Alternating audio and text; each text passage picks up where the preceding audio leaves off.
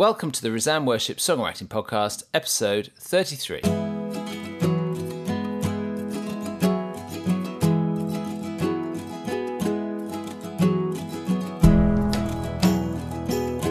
This is an interview special with Sam Hargreaves. Hello, Joel. Sam, welcome to the podcast. Thank you. It's nice to meet you. I've uh, I've heard a lot about you. Have but, you? Uh, yeah, this is I, I the hear you're time. an avid listener. I am. I am. It's a bit sad, isn't it? Um, just in case you're tuning in for the very first time and you're wondering why we're being so frivolous and um, childish, it's because Sam is actually the co-presenter of this podcast. But he's been having such fun and exciting time, and he's such an all-round interesting guy. We thought it was time to do a bit of an interview with him. And uh, not only delve deep into his past, but also catch up on what's been going on very recently. How does that sound, Sam? That sounds great. Yeah. What does it Probe feel away. like being on the on the other side of the interview? Are you nervous? I'm very nervous. Yeah. I I have no idea what you're going to ask me. So That's true. who knows what's going to happen? Well, I think a toddler might be about to burst through my door. Let's, no, I think. Uh, well, we'll wait and see. If he does, he'll come in with a really tough, probing question. Um, okay, well, let's start. Um, I, let's go back to the beginning because I was thinking about this and some of the questions to ask. And obviously, we've known each other for years. Um, we know each other very well, uh, but I don't know all the answers to these questions, and I'm really interested to know just firstly as a songwriter where your journey begins have you been did you come out of the womb with a quill and a and a plectrum or what um, where does it start for you Um, well, I was became a Christian when I was about 11, and I was in a Baptist church. Um, interestingly, my my parents kind of my mum started taking me to the church, and then she kind of after a while started going to another church. So that was kind of felt very much that. Um, that that church, you know, was really influential with, with me, and it was it was quite a personal decision to go to church. And, and I saw that guys were playing guitar and thought that looks cool, and so started playing the guitar, and then went to Spring Harvest and got kind of excited about, you know, how cool and groovy people were who seemed to lead worship.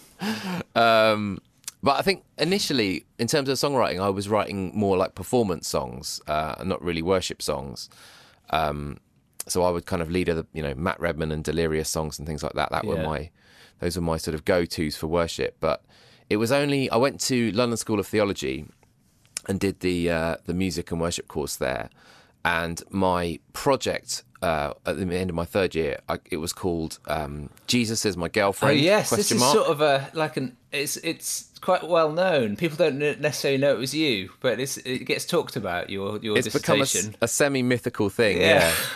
Um, so I was critiquing that sort of. There was a phase where worship songs were quite lovey-dovey, and Jesus and God were talked about in you know, come close and wrap your arms around me, and it's just me and you, and and that was sort of kind of romantic it- yeah, romantic and and I kind of critiqued that and said, yes, I think we should be intimate with God, but maybe we shouldn't use the kind of Hollywood Valentine's Day language about it. Um, and came out of college and got a job as a worship pastor in a church in South London and thought, actually, maybe I need to do something about this rather than just critique it, which is what theologians are very good at doing. Um, so I started writing songs. And one of my first songs was was called "Jesus Lead Us to the Father," which is still do you on the know that resound. is actually the most popular song on our website Is that right? yeah it's true That's mad, isn't it? It's I hate, three I hate you for it no I don't I love it But um, because that song was was an attempt. Oh no, to say, sorry, actually, second most popular. oh, don't say that now. No, but it's right because the most popular is yours as well. Keep going. But uh, I, I spotted the other day, Joel, that one of your songs has seventy two thousand YouTube hits. Oh yeah, I'm a wealthy man. I'm not. I'm sure there are cat videos that have a lot more hits than that. I think Um, right, yeah. So Jesus leads to the Father. Yeah, so it was an attempt to really say, well, let's let's set this, you know, drawing near to God in a slightly more biblical framework of invited into this relationship that the Trinity has. You know, Father, draw us near through Jesus by the Spirit, um, and yeah, and and in that context of of being a worship pastor and realizing, oh, we don't have good gathering songs, or we don't have songs that express what we're doing in church at the moment. So I just started really writing into that. And that. So was that like your first song, or in terms of worship songs? Had you written anything while you were at college? Or No, not really. As I say, all performance songs. We Yeah. did a we did we did a band called Starsky, course uh, at college, and we did like pubs and and uh, I, I before that I think my focus had really been on music for kind of evangelism and expression and all of that, and it was it was when um, I became a worship pastor that I realised actually you know maybe I should be putting my skills into writing worship songs as well. So that's actually it's quite a common story, that isn't it? Actually, people who who started writing worship songs because they were in a situation thought, I need to, I need to write something for this. I'm, I, Yeah. you know, I'm, it's part of my pastoring is Yeah. to write those songs. Um, and then actually, sort of a few years later, you you basically pulled Resound together in its first in, in sort of early days. And you'll just tell us a bit about that. What was going on? What what led you to draw such a motley crew together? Yeah, um, well, I, I knew David Peacock uh, because he led the the LST music course, and he was also involved with Jubilate, uh, which is the the organisation that's kind of birthed Resound, really. And they'd been doing hymn revisions and new hymns, and you know, sort of songs, but in a slightly more traditional style for years. And they wanted to do something more contemporary. So Dave said to me, "Would you kind of head up a sort of new songs group?"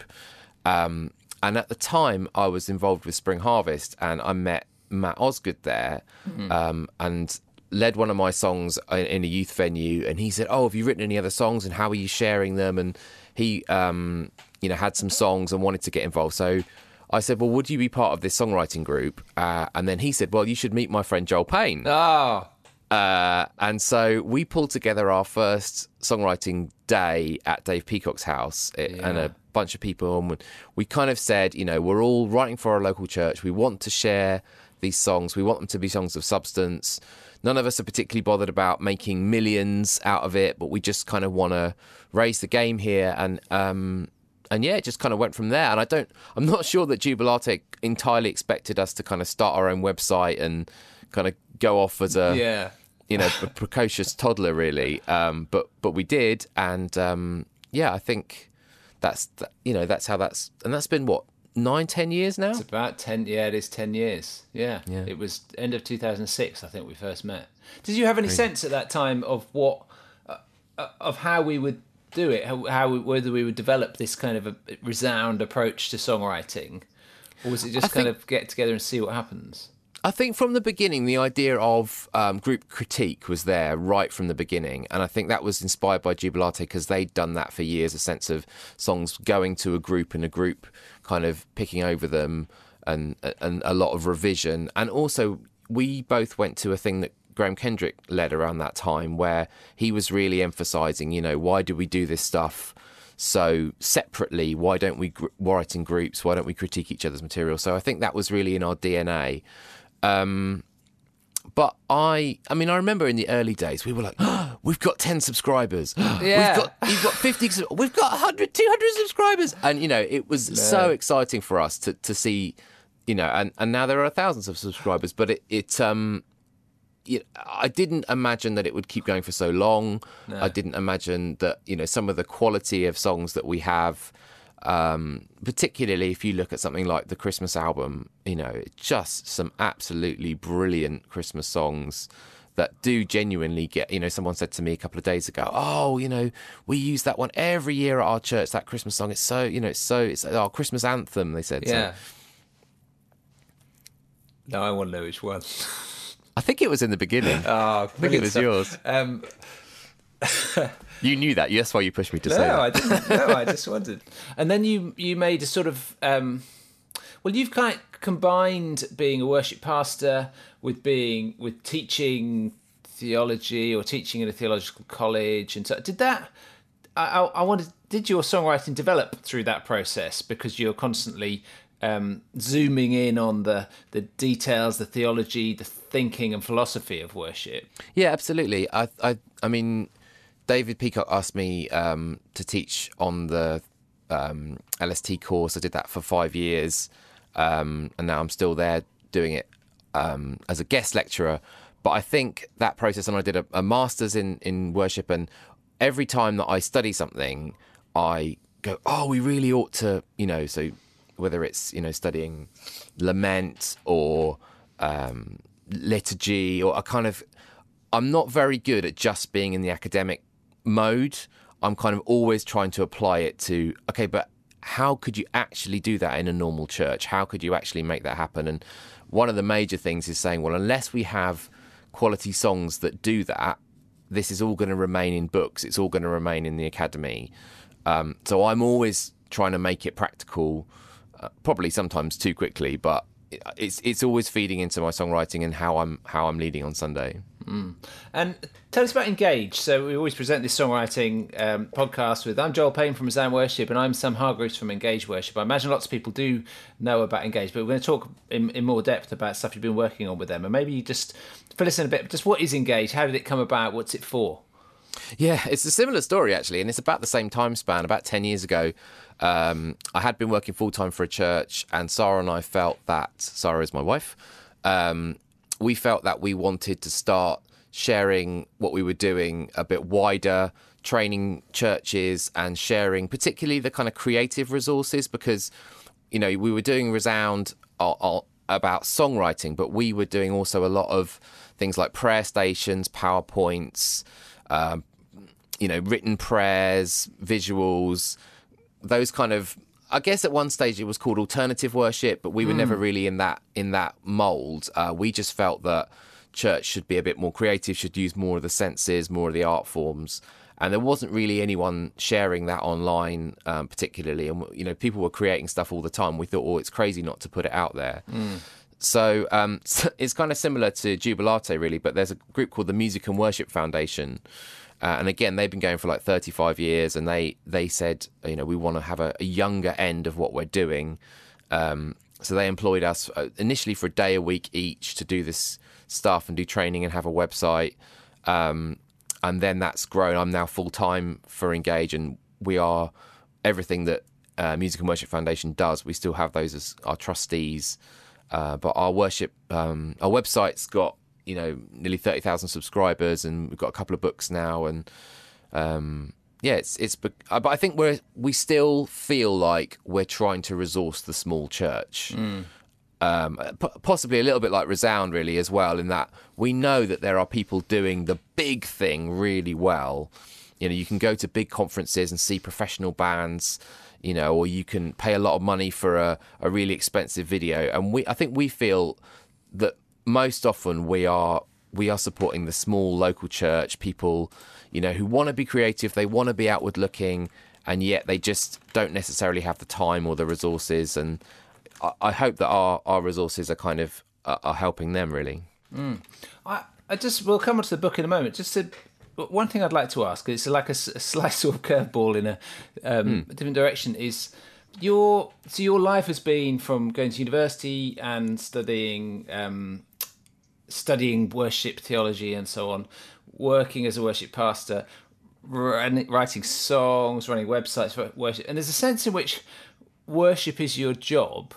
Mm. And I want, I'd just love to hear a bit about how that, how Sam the, Sam the child of God, Sam the Jesus mm. follower, yeah, worship. It you know has that does it impinge? Does it sometimes diminish your worship, or does it enhance it? Do you, do you understand what I'm asking? Yeah. Yeah, I do. Yeah, I think that's that's a that's a really good question, and it's a, th- a thing that people stumble over. I think because I think before you do it as a job, um, Sundays or home groups or or whatever becomes your main way of getting kind of fed and getting input. My experience is that actually, generally for me, those places, although I love it and I might get excited by it or encouraged, I can't rely on that as my place for connecting with God more personally or mm. or being fed and you have to become a kind of self feeder I think when you're in ministry. Yeah. Um, and so and I you know and I, I definitely am not an expert at this or feel that I've you know not that I have yet achieved all this and yet I press on. Um, um, but um so one of the things that I try to do is take Sunday evenings and spend a kind of hour or so having a kind of quiet time on my own. And I use a variety of things. I've been experimenting with um, centering prayer recently, just kind of being quiet before God. Um, things like sort of Bible meditation, um, j- journaling my my prayer, um, you know, reading um, devotional books and things like that. And I, I just, for me, I find that um, I get dry really quickly. Um, I, someone once said to me in a in a prophetic word kind of thing, um, Sam, I think you're like a an ornamental cabbage. Have I told you this before?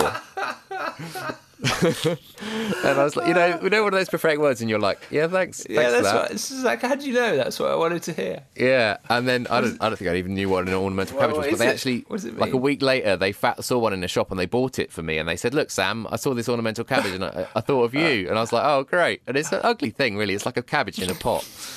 And as I do with all with all um, with all plants, I just put it on my desk and I, I you know let it die basically. And a couple of weeks later, we came into the office and um, it's like, oh, it smells of death in here. Like, what's going on? We were in a church building and I thought maybe, you know, a rat had died in the walls or something. And um, it turns out that this cabbage, because I hadn't watered it, it was dying, but it was dying from the inside out. Oh, so gosh. it looked all right from the outside, but it, on the inside, it was putrefying. It was it was starting to smell. And um, I did, I, I went, oh, I am like an ornamental cabbage because actually on the outside, you can keep the, the balls, you know, in the air. You can keep leading worship. You can keep saying things that sound spiritual. But actually on the inside, you can be, you can be dying because of lack of, of water Yeah. and input. And so I, I would really, you know, if anyone is in, you know, even, it doesn't even have to be full time ministry. It can be just you know volunteering in your church, but don't don't see that as the place to go and get water necessarily. If it happens, great. You know, it's a bonus. Um, and you, sh- you know, I'm not saying don't worship when you. Yeah. It's a different kind of worship. It's a kind of it's it's you know getting onto our theme of the book. It's almost kind of worship as work. I feel when I'm you know faffing around with the PA system and getting songs together and organising a band or you know preparing to speak. It's it's kind of worship as work. I think the kind of worship where you get input. I think you have to start to to look for that um, in other ways. That's really interesting, actually. I've, uh, you, you've, you've kind of highlighted that even in asking the question, I've I've I've started to create that dichotomy um, between worship and work, and actually that brings us so brilliantly up to up to sort of the main thing we want to talk about, which is your new book, which you've written together with Sarah, and um, it's called Whole Life Worship, and done in partnership with LICC and published by IVP. And you had a book launch uh, two days ago, didn't you? Yeah, no, yeah. yesterday, two nights ago. Two days two days ago. Yeah. Two days. ago. Firstly, Sam, I'm really sorry I wasn't there. I should have. I was. It was all Dude, disorganisation. it's okay. Ra- Rather than the lack of love or will, but I did see some. Jeremy, as always, put a bit of live video up, and I saw some stuff. Just, but just, just tell us what happens at a book launch. How do you, how do you do a book launch? What, what happens? Well, London Institute of Contemporary Christianity do these things really well. So they planned a day for kind of church leaders. We had a whole afternoon of sharing the resources and the, the ethos of it. And then they had this kind of little tiny reception thing with the publisher and our trustees. And they, you know, fed us canapes and drinks and stuff. And then in the evening, we had this big celebration where we brought together um, our regular band and a couple of guests. We had my friends uh, Amy Jane and Kat playing harp and cello. So that you know that's another uh, that's a life hack actually. If if you ever want to make worship sound good, just bring in a harp and a cello. Yeah. um, basically, can't go wrong. We've all got Um, we've all got a harp and a cello kicking around. in the cupboard. Yeah, just Yeah. make more use of them. Um, and uh, yeah, we just we kind of praised God really and, and celebrated all He's done. It's been you know it was three years ago that we first started talking about this book. It's been pretty much two years in the writing and the creating of it, and and to go alongside it, there's this thing called a journey pack, which is basically like a church resource, and it's full of um, service plans, sermon ideas, songs, usable videos, powerpoints, small group discussion. So it's been a long process, and I think that there was a sense on Tuesday of just celebration and saying praise God. You know, people have supported it financially, people have prayed for it, um, worked hard on it. So yeah, it was just a bit of a an ease up, really. Yeah, I've had a little um, thing, a little flag that comes up in my diary once a month to pray for the Whole Life Worship Project. oh, Um, thanks, man. uh, and just so the the basic kind of the pre, in a sense the premise of it is that there there is or has been a disconnect between Sunday worship and everyday worship, hmm. and that rather than being part of a sort of continuum that that belong together, they've sort of somehow been disconnected. Just just tell us a bit more about kind of that general premise and and how you approach Yeah, it. yeah. Yeah. I think I mean there's this phrase, and of course, worship is more than singing songs. It's about our whole lives, and pretty much everyone says that and agrees Yeah. with that. It's it's kind of come, become almost a cliche, but the reality of Sunday morning often kind of betrays that. I think so. Just simple things like someone will say, you know, um, "Welcome to worship," or "Now we're going to worship," or "Here's our worship time," or we can give the impression that you know the end of the service, right? Worship's over now.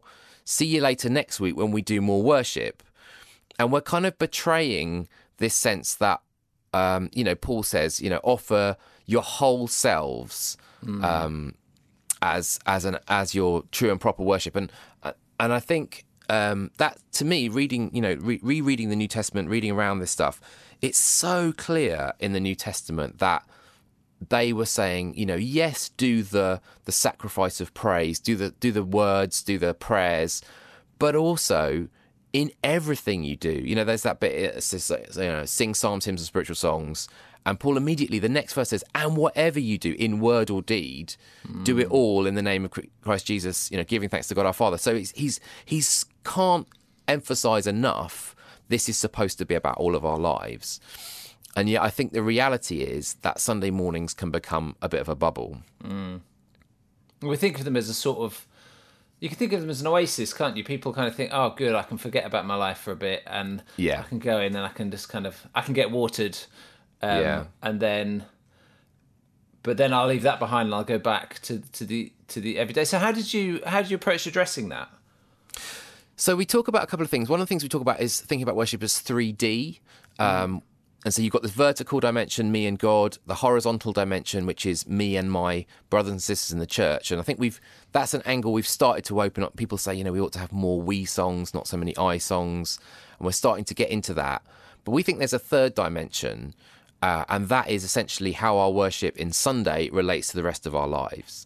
And I think that's the bit that currently our models don't really help us with.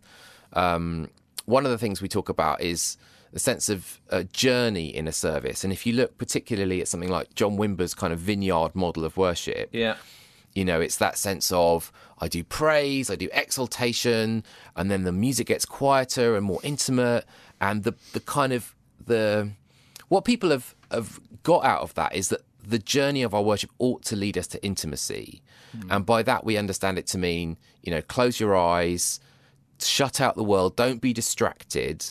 Uh, and have a moment with God. Now, I think that's perfectly valid, and you know, it's, I've led worship like that, and I think it's important, and we need those times. But in terms of the journey, is that the only place we're supposed to go to? Mm. Can't we go from praise, adoration, exaltation, you know, maybe even intimacy, but then into, for example, intercession for the world? You know, could our worship time end with, and God, you know, we felt your presence, you love us. Now, you know, we pray for our town, we pray for where we're going on on Monday morning, we pray for this situation in the news, and it's that sense, sometimes, particularly in the charismatic context, of let's not distract people with the world. You know, leave your problems at the door, come in and focus on God. Well, actually, if we focus on God, isn't the logical end of that that we see his heart for the world, that we see that he cares about my Monday morning, he cares about my family and my job and the things I've I've got worried about on the news. Um, and it can be a bit uncomfortable to lead worship that way because you can, oh, am I distracting people? Am I saying something that's taking their eyes off God? But let's not take our eyes off God, but let's maybe take our eyes off ourselves and and realize that there is this kind of world out there. yeah. Is there stuff to do with the language that we use in church, which which impacts this? I'm sure, yeah, definitely. Um, I mean, one of the things, if we think about songwriting particularly, is that we have a kind of Christianese. So uh, Nick Nick Page wrote that brilliant book we've probably mentioned before on the podcast. Um, now let's enter into a time of nonsense. Yeah. and he talks about how he reviewed all the songs uh, you know that, that were being sung and we don't talk about anything contemporary so we'll say things like silver and gold and that's christianese for money but we've sort of somehow christianized that um, and actually he talks massively about money and that's that's a huge part of our discipleship but we kind of we have a christian language for it or you know and there's nothing wrong with biblical language biblical language is important but if we only say the lord's my shepherd you know, people living as as I do in Luton don't have a very daily Yeah, yeah. appreciation of what a shepherd is. Um, so yeah, definitely language is a thing, and um, one of the things we've been trying to identify in terms of songs, and I would encourage people to start writing songs, is to think about whether we can bring in it's and it's difficult because sometimes it feels clunky, sometimes it feels too childish. You know, we're happy to sing in Great Big God, he's higher than a skyscraper and Yeah, deeper yeah. than a submarine. But it immediately puts it in the children's song category because we've used those words. Um, but I do have some examples of, of songs that I think do it really well. Yeah, So, uh. So, so what would be good examples? Well, Stuart Townend um, was challenged by Mark Greene um, of the London Institute for Contemporary Christianity to, to kind of address some of this, and he wrote the song "Christ Be in My Waking," which which really names some very specific things about life. So, Christ be in my thinking and my understanding. Um, you know, he actually unpacks the, some of the stuff of everyday life. Um, and then Geraldine Latty's uh, song that's on Resound, Lord, You Hear the Cry. And she talks about the widow weeping, the child ill treated, the addict craving, the grieve, greed of nations. And those The are depressed bringing one sinking. The depressed one singing. Amazing When do you yeah. ever sing about that in church? Like being depressed. Yeah. Yeah, and the problem is if we don't sing about it, we give over time, like not just one service, not just one song, but over time, we're basically giving people the impression God's not really interested in that stuff. Yeah. You know, Is- he's Oh, well, I was just gonna gonna say it's, it seems to me there's a kind of there's an issue in terms of skill with language, Hmm. and that it's possible to write quite a generic worship song without really having a poetic skill, yeah, but it's very difficult to write a worship song that contains some of those more unusual elements without having some poetic skill because it takes that skill to be able to package them in a way which which has poetry and doesn't just kind of stand out with angular edges that don't fit together. yeah. I think I mean it's a classic example. There's a, a, a song, a hymn written called "God of Concrete." Do you know that song? I've, I have heard of it. It's kind of God of concrete, iron, and steel, and it's very, very rooted in in, in urban reality.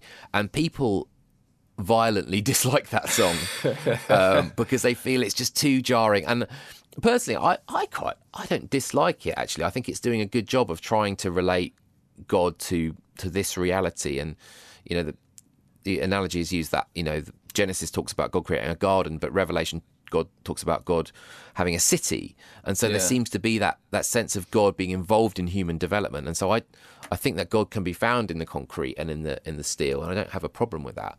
But I think possibly that song was too stark, uh, certainly for some people, and it does take quite some nuance to be able to to write a song that doesn't make you go, oh, that's just jarring. It's just, um, yeah, And it makes a difference if somebody like Stuart Townend or Matt Redman or Darlene Zschech or these other people whose songs we sing a lot.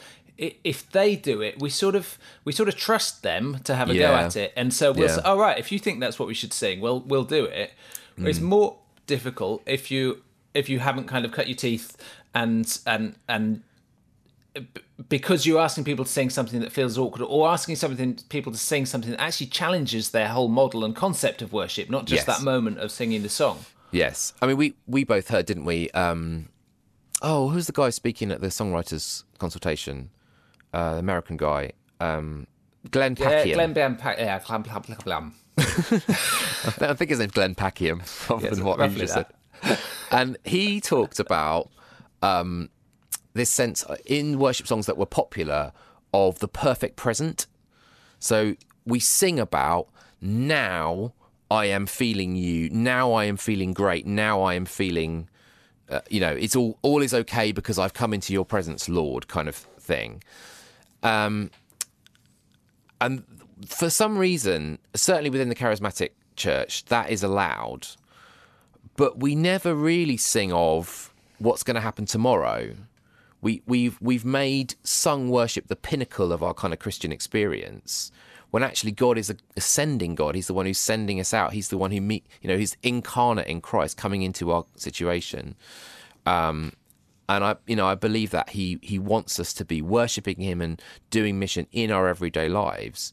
But we, at the moment, that isn't so comfortable to sing like that.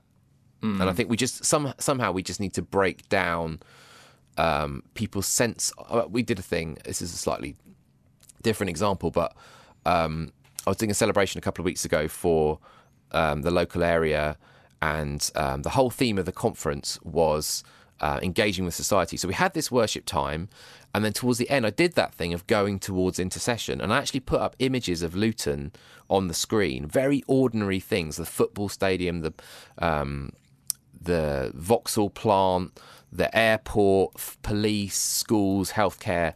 And I said, let's ask God to give us His heart for these, and let's let's pray into these situations and pray His kingdom come, His will be done. And to begin with, I thought, oh, I've ruined it. I've ruined the moment. You know, I've I've lost people. I've and I started Yeah. to think, oh, this is, was this a bad idea? And then I thought, no, come on, this is the whole point of you know my book, and this is the whole point of this conference, and let's push through. And there was just one point when I put up an image of um, the casino in Luton, Yeah. And I went, God, please give us your heart for the nightlife, for the brothels, for the pubs. And suddenly there was a sort of shift in the room of like, oh yeah, actually God cares about those places. Yeah. But for me, it really took a kind of getting over a hurdle of nerves and have I blown this and have I ruined the moment? And I, I kind of feel, in terms of song lyrics, that we need to do the same thing of being a bit brave and saying there will be things that, you know, it's not to say write it badly, but there will be there will be lyrics and songs. You know, I, I reckon people may look at Geraldine's song, you know, the addict craving, and go, "Oh, really? Are we going to sing about that?" And I think we got to get over that hurdle. Yeah, I mean, you, you you and I have been talking on recent podcasts. I've been trying to write a song about that that's drawn from the idea of God as a refugee. Yeah. and the rest, the, just how I'm wrestling with it to try and find the way of packaging it that sings well, um, that sounds right, but that stimulates and challenges. That yeah, all these things. It's very, it's, very difficult. It's very difficult. You um, one so chapter six of your book is the kind of the main place where you focus in on on sung worship and songs and so on, and you Yeah. particularly talk about dualism in there, and I think that's quite an interesting concept that might be worth just unpacking. Yeah, so the idea of dualism, I mean, not to try and get too technical, but it goes back to Plato and this idea that spiritual stuff is good, physical stuff is bad. And basically, that is not Christian at all. You know, in the Christian story, God created the heavens and the earth. It's all good, and then it falls. And the fact that it falls is not because it's physical, it's because we sin, because we choose our own way. But that idea has got into Christianity, and we have a sense, I think, in our modern worship of wanting to go off to heaven or to have a spiritual experience and to try and deny the ordinary and the everyday and the physical. And to me, that's not biblical. And and we talk quite a lot about. Uh, we analysed the top fifty songs, um, twenty five in America, twenty five in in UK from CCLI, and tried to see how they related to essentially the big story of God. So God creates the heaven and the earth. God comes incarnate in Jesus. Jesus dies a physical death and is physically resurrected. And then God is coming at the end of time to to renew. You know, Revelation says that um, you know God renews the heaven and the earth. That the the reign of God comes to earth, and so the big story of God is very embodied. It's not dualistic. It's not you know spirit good, physical bad. It's it's integrated. Um, but I think a lot of our worship songs gradually over time give us this impression that oh well don't worry because one day we'll be whisked off to be in the spiritual realm. And actually i think what we ought to be singing about is god made a good heaven and a good earth. God came as christ as a human being. God wants to renew heaven and earth. Uh, and that's to me, that's a much more compelling thing to sing about because actually it makes sense of when I go to work on a Monday morning.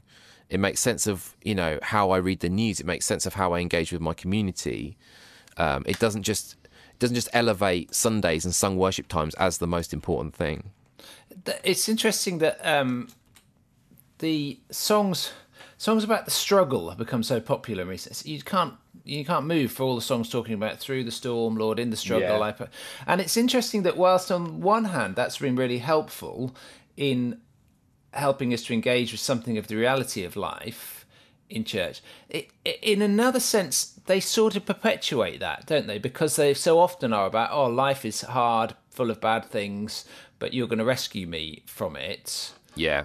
And and it's a, I suppose it's a shame. It's sad. It's sad that we've managed to get hold of something like that, but perhaps taking it taking it so far that that there isn't light in it about the world. Does that make sense? Yeah, yeah, yeah, yeah. Absolutely. I think it's and you know, it's it comes down to what is salvation about? What is the cross and the resurrection and God's be is the is it just about me becoming um happy and a more whole person? And of course that is part of it. But if we stop there, then it's Christianity's just basically turned into self help. And I think that's what unfortunately that's the way way a lot of church services are going is come to us and you'll start to feel better about yourself and you'll have some self-esteem again because God really loves you and he's going to you know hold your hand through the storm. And, and I don't want to belittle people's you know personal problems because they can be huge and they can yeah, it's really important. But it it worries me that we stop there. So take the example of um, for example the resurrection. You know in Ephesians um, Paul very clearly talks about, you know, that the cross and the resurrection have saved you from your sin, but they've also um, reconciled Jew and Gentile. They've reconciled warring people groups. So it deals with my personal problems. It also deals with these more societal things and these relational things, these wider things.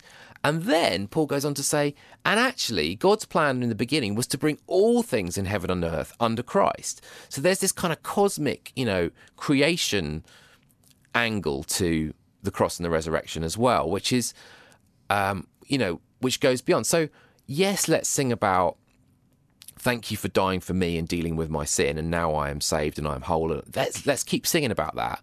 But let's also sing about and God, thank you that you reconcile me with my brothers and sisters. Thank you that you you bring together people. And then let's also sing about thirdly, thank you that you're renewing creation. Thank you that you know Jesus is the first fruits of the resurrection that is going to happen to everything.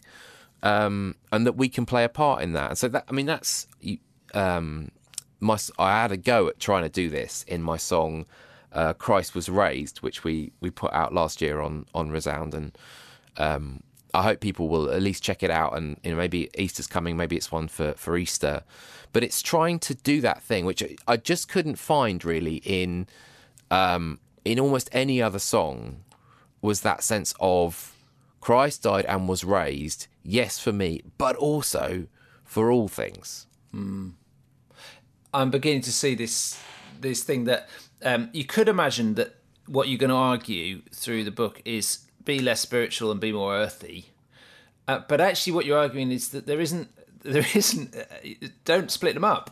That they Yeah. they belong together. And actually, it's not uh, be less God and more world. It's actually understand God and Yeah. the, the, the just the incredible, far-reaching consequences. All that He is and all that He has done is for not just this moment on Sunday, but the whole of your life and the whole of creation. And Exactly. understanding, expressing that allows you to join some of those dots together and, and start to, to integrate these things in your worship. Yeah, and because in the book we we keep saying, you know, we don't want you to change your default style. We don't want to change you to change who you are, and that applies to the very traditional liturgical, you know, Anglican parish church or whatever. We want them to be authentically who they are, but to think, okay, within this thing that we do, how can we look outward? And, but I would say that to charismatics as well. I would say, you know, own the fact that you have this amazing tradition of intimacy with God and, you know, coming to God and meeting with Him awe and wonder. Don't lose that at all. But in the midst of that, start being intentional about seeking His heart for the wide, the bigger picture. Um, yeah, I, I, I totally think you're right. And we need to get away from. There used to be this thing that, you know, liberals were concerned about justice and the world, evangelicals were concerned about individual salvation, and I, I think that that's one of those dichotomies that we must kind of break down and smash and say the Bible never does that. The Bible is concerned about the whole picture.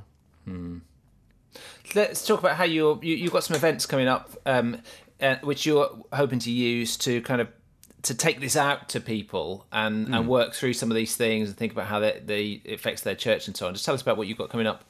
Yep, so there's Saturdays. Uh, we've currently got one in Luton on the 6th of May, and then one in Bath on the 18th of June, and then there's uh, one in Balham. We're planning one in Manchester. We haven't quite got a date for that yet. And we're also, uh, we've got one in High Wycombe, and a few people have said, oh, it's very south, and we are trying to find other venues further afield. Um, but the idea of the days is to really unpack some of these themes. Uh, it's aimed at pastors, worship leaders, worship teams, uh, creative types, service leaders, really anyone who wants to see Sunday morning worship reconnected with the congregation's everyday lives. And the reason to, you know, we've got the book, we've got the journey pack, um, but the reason to do the days is because people often say to us, it's good to read it, it's hmm. good to have the resources, but when we see you lead it, suddenly it makes sense. Yeah. You know, when the the way that I guess we've just had a bit of experience now in trying to get these things to flow and to feel natural, so it doesn't feel like oh, so we did this, you know, hymn and a song or whatever, and then there was this odd bit where we looked out to the world. We we try and make these things flow in, in whatever context we're in. So I think that's the benefit is to is to bring your team to get an experience of this is how it can work.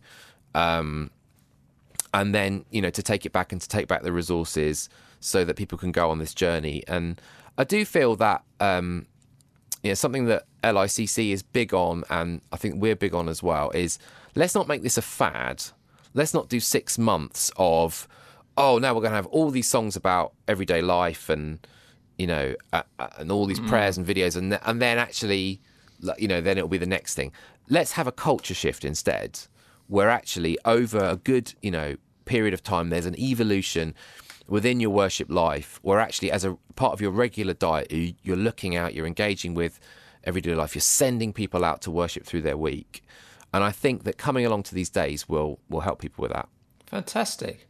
Um, now uh, you've got some you've got some copies to give away, haven't you? Yeah. Competition time. Bam, bam, bam. So we got um, five copies that uh, we can give away. So if people want to get the book uh, for free, what we want you to do is think about one way that in church worship you have connected with people's um, uh, weekly lives. It could be through a song, it could be through a prayer, an activity. Joel, do you want to give the activity you were mentioning? Earlier? Oh yeah, it's just in our church at the moment. We've been every service. Um, somebody from the congregation comes up and we just interview them about what they do during the week, um, how they how how they see God working in it, what it what, what being a Christian in that context means for them. Uh, it's been really interesting. We've found out about all sorts about people um, in terms of what they do. Uh, yeah, yeah, it's good. It's encouraging. So something like that, or a song, or a prayer, or a like, whatever it is. Um, note it down. Now you can do that on Twitter, uh, and you can include at Resound Worship and hashtag Whole Life Worship. Yeah, you got to do that, or we we won't know, will we? We won't spot it. Yeah, We're Or not going to read every Facebook, tweet. and you can again put at Resound Worship and hashtag Whole Life Worship and put it on Facebook. Or if you're not into any of those social media, God bless you. Um, instead, you can just uh, you can just email us at uh, what is it? Podcast Info at, res- at- oh sorry podcast at resoundworship.org. Yeah. That's podcast at resoundworship.org. Yeah. And email us with your idea, and we may then share that ourselves on social media. But uh, tell us your idea, what you've been doing, and we will pick five of those and get in touch and send you the book for free. Brilliant, good stuff, Sam. And can I Oh, yeah. just say, Yeah. if people are interested in the Saturdays, Yeah. or they want to know about the book or the journey pack or get any more information, it's engageworship.org slash whole life worship. Slash whole life work. That's engageworship.org slash whole life worship. Nice Obviously, one. all one word. It's been really fun to interview you, Sam. You know we've got one more question coming, don't you? Oh, no. This is the. You should be prepared for this. This is the question we ask all of our interviewees, and Hmm. uh, and it is because we have been granted the rights um, to rewrite the history books and uh, recredit some of the classic songs. And um, Sam, the question for you is: um, What one song written by somebody else do you wish that you'd written? Because we're going to give you it. Okay, uh, I think I would have to say probably the song I mentioned Joel Payne. earlier. Something by Yeah. Joel Payne. It's not by Joel Payne. It's by Geraldine Latty or Geraldine Luce, as her new married name is, um, who we should say has got a new album out. She has actually. yesterday. That's true. Can You Hear It? And I think you can. It's called Can You Hear It? Not. I'm not asking you if you can hear it. I can't hear it. I can, no, the album is called Can You Hear It? Um, so I, I guess you can just look at our resound stuff and you'll see you'll see stuff about that if you're interested. But she wrote this song, Lord You Hear the Cry, and she spoke about it at our launch. Um, she talked about how when she wrote it, she was thinking specifically about friends. So you hear the cry of the of the widow weeping. She was thinking about a, f- a friend who was bereaved. Lord, you hear the cry of the depressed ones. She had a picture of a friend in her mind. Um, and then the chorus, you know, break the heavens, Lord. You said the poor are not forgotten. It's it's a song of intercession. It's saying God have mercy in these situations. It's a song that is not depressing. It's it talks about hard things, but it's really hopeful. It's Lord, you hear, Lord, you see. And then it talk in the last verse. Um, it talks about um, Lord, we see the signs of your kingdom coming, resurrection day for creation groaning. I mean, to me, that is wonderful theology summed up in like two lines. You know, we know there is a hope, we know there is a resurrection for creation. It just does everything that I want to do. Um, and we use it all the time. It's super singable, it's catchy, it's engaging, and um, yeah, I totally wish I'd written that song. that's fantastic. Well, you can have it. It's yours now. Uh, the only you. thing we don't control is CCLI and, uh, and the, the royalty revenue streams. But other than that, um, yeah, we've rewritten the history books. Sam, it's been a real pleasure to talk to you. Uh, No, I, you. I don't know if I can say thank you for coming on the show because you always come on the show, but thank you for talking about your life, what you're involved in, and sharing some of that with us. It's been a pleasure. Thank you. So thanks to Sam, and we're going to finish with a featured song as we always do. And since Sam has given it such a, a big promo, we can't even remember if we featured this one before or not. But we're going to do it again if we have, and that is going to be Geraldine's song "Lord, You Hear the Cry." Uh, until next time, bye bye. Lord, you hear the cry of the widow weeping. Lord, you hear the cry of the child ill treated. Lord, you hear the cry of the depressed one sinking. Lord, have mercy on us. Lord, have mercy.